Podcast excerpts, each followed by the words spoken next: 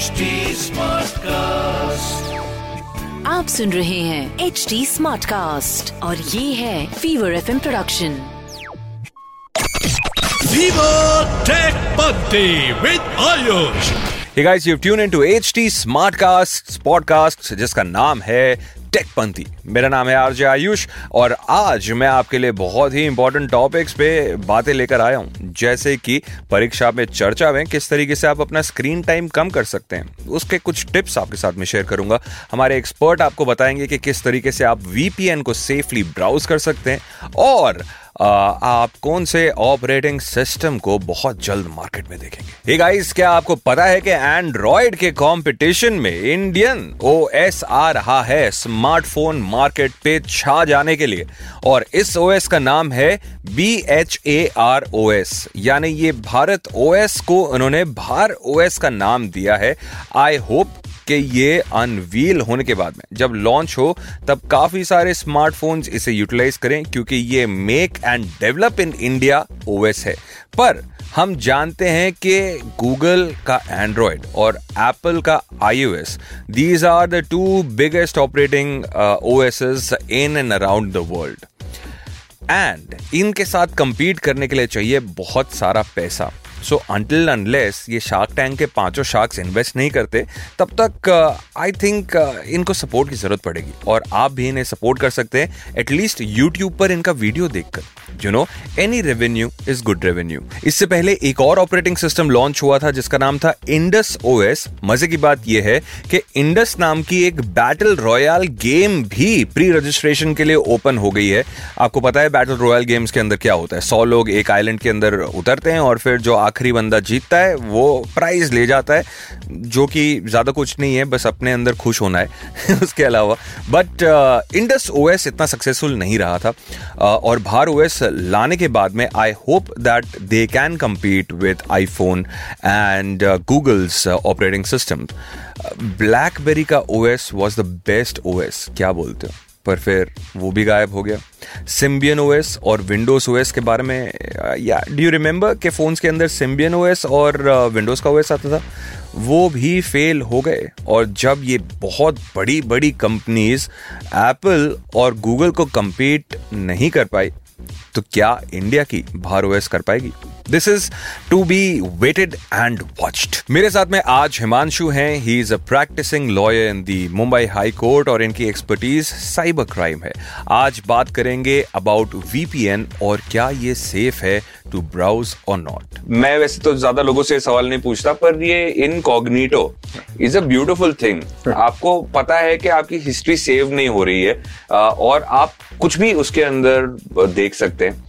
VPN again is also very cool thing यार, कि आपका IP एड्रेस कोई किसी को पता नहीं चलेगा क्योंकि मास्क हो गया है। तो सबसे पहले let's talk about all these VPN servers. So VPN का लोगों को एक ऐसे गलतफहमी है या ऐसे ये है कि VPN से nobody can catch me, ऐसी बात नहीं है। VPN जो रहता है it's basically a virtual private network. It keeps making proxy IPs. Proxy IP मतलब क्या, जो नॉन एग्जिस्टिंग है उसको डिजिटली दिखाना और वो आपका ओरिजिनल आईपी मास्क करके एक डिजिटल आईपी क्रिएट करना। चलिए, आप किसी VPN के अंदर लॉग इन है, तो क्या कोई भी आपको पकड़ सकता है कि आपने इस आईपी के ऊपर से ऐसा कुछ कंटेंट कंज्यूम किया या फिर ऑन अ बिगर स्केल एक एंटी सोशल एक्टिविटी कर ली, यानी एक क्रिमिनल एक्टिविटी कर ली, तो क्या आप पकड़े जा सकते हैं? अभी इस प्रोसीजर में you have to be connected to an internet or an ISP or an internet service provider. Basically what you call is your mobile network or internet.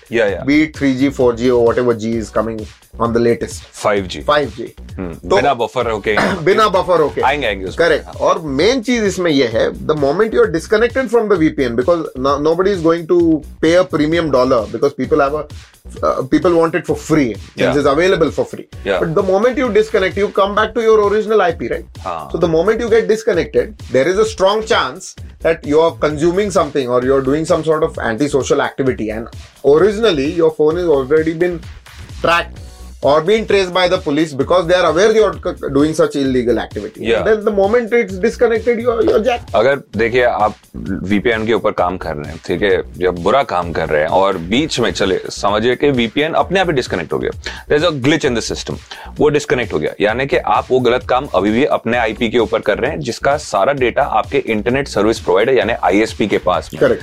And then they can give out this data to police force. But right now, what I'm trying to make a point over here is, आपको ऐसा लगता है कि जिंदगी में आप बहुत secure हैं, या फिर you feel that अच्छा अभी तो मेरे को कोई पकड़ नहीं सकता, और फिर एक भूल हो जाती है और उस भूल की वजह से आप पकड़े जाते हैं. Let us talk about this incognito mode. Yeah. A lot of people consume content. I consume content. मैं काफी सारा ऐसा content consume करता हूँ, not just pornography, but different contents जहाँ पर मैं ये नहीं चाहता कि मेरा you know history के अंदर ये चीज दिखाई दे, या फिर मैं secretly किसी को stalk करना चाहता हूँ, तो मैं ये incognito mode के अंदर करता हूँ. So is it also secure, safe कि इसका भी data बाहर चला जाता है? See, incognito mode जब आप phone में activate करते हैं, तो आप देख रहे हैं incognito mode में. But time and again, I want to clarify. You're connected to some network. Remember that. हाँ. भले ही आपका phone वो data नहीं capture कर रहा है, but the page which you are accessing, it's a third-party link. Right? हाँ. तो उस page को तो पता चल रहा है ना कि some IP has been using this. Yeah. Plus the bridge between that page or that data is the internet which you are using. That is your internet service provider or the network or the mobile network. So they also will at some point get a hint of it. And most importantly, incognito mode history के basis पे. आपने कभी phone में उसके जो deep files में अगर आप जाके देखें, तो कहीं ना कहीं registry में रहेगा ना, log तो निकलेगा. सही बात है. Let us go back and touch on to the topic of VPN. जैसे कि मैं किसी फॉरेन नेटवर्क के ऊपर I marks myself and I am doing some anti social activity right here, तो क्या ऐसे चांसेस हैं कि यू नो पुलिस को पता चल जाएगा यहाँ से हो रहा है? और फॉर एग्जांपल चलिए मैं किसी एक ऐसे आईपी के ऊपर चला जाता हूँ जहाँ पे ऑलरेडी कोई एंटी सोशल एक्टिविटी हो रखी है. फॉर एग्जाम्पल वो मेरे को पाकिस्तान के सर्वर के ऊपर लेके चला जाता है जहाँ पर कुछ उल्टा चल रहा है, तो उसके क्या रिपोर्ट्स हैं? So basically what happens is when you are connected from one server to another server, the ISP comes to know about it. भले ही आपका phone वो data नहीं capture कर रहा है, but the page which you are accessing, it's a third party link, right? तो उस page को तो पता चल रहा है ना कि some IP has been using this. Yeah. Plus the bridge between that page or that data is the internet which you are using. That is your internet service provider or the network or the mobile network.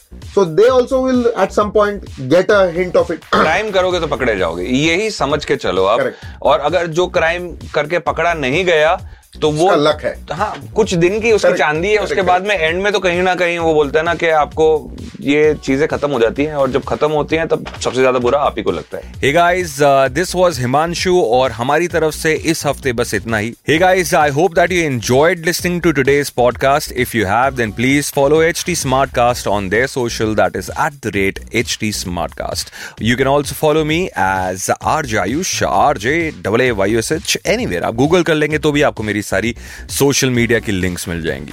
साथ ही साथ before going let me tell you कि आप अपने screen time को कम कर सकते हैं विल पावर के साथ में. उसके अलावा कुछ भी नहीं है दोस्त. देखो आपके हाथ में अगर फोन रहेगा, उसमें बैटरी रहेगी और इंटरनेट का सप्लाई रहेगा, तो आप डेफिनेटली स्क्रीन के ऊपर ध्यान देंगे. And this is to all the students जिन्हें honourable prime minister Narendra Modi ने ऐसा कहा कि स्क्रीन टाइम कम करने की जरूरत है. मैं इतना ही कहूंगा कि एक अलमारी लो, अलमारी का एक लॉकर लो और लॉकर में इस फोन को रख दो. जब तक पढ़ाई कर रहे हो तब तक give your 100% to your exams. Wishing you all the best. I am RJ Ayush. See you next week. Tech पंती मचा दे. Fever Tech Party with Aayush. आप सुन रहे हैं HT Smartcast और ये था Fever FM Production. HT Smartcast.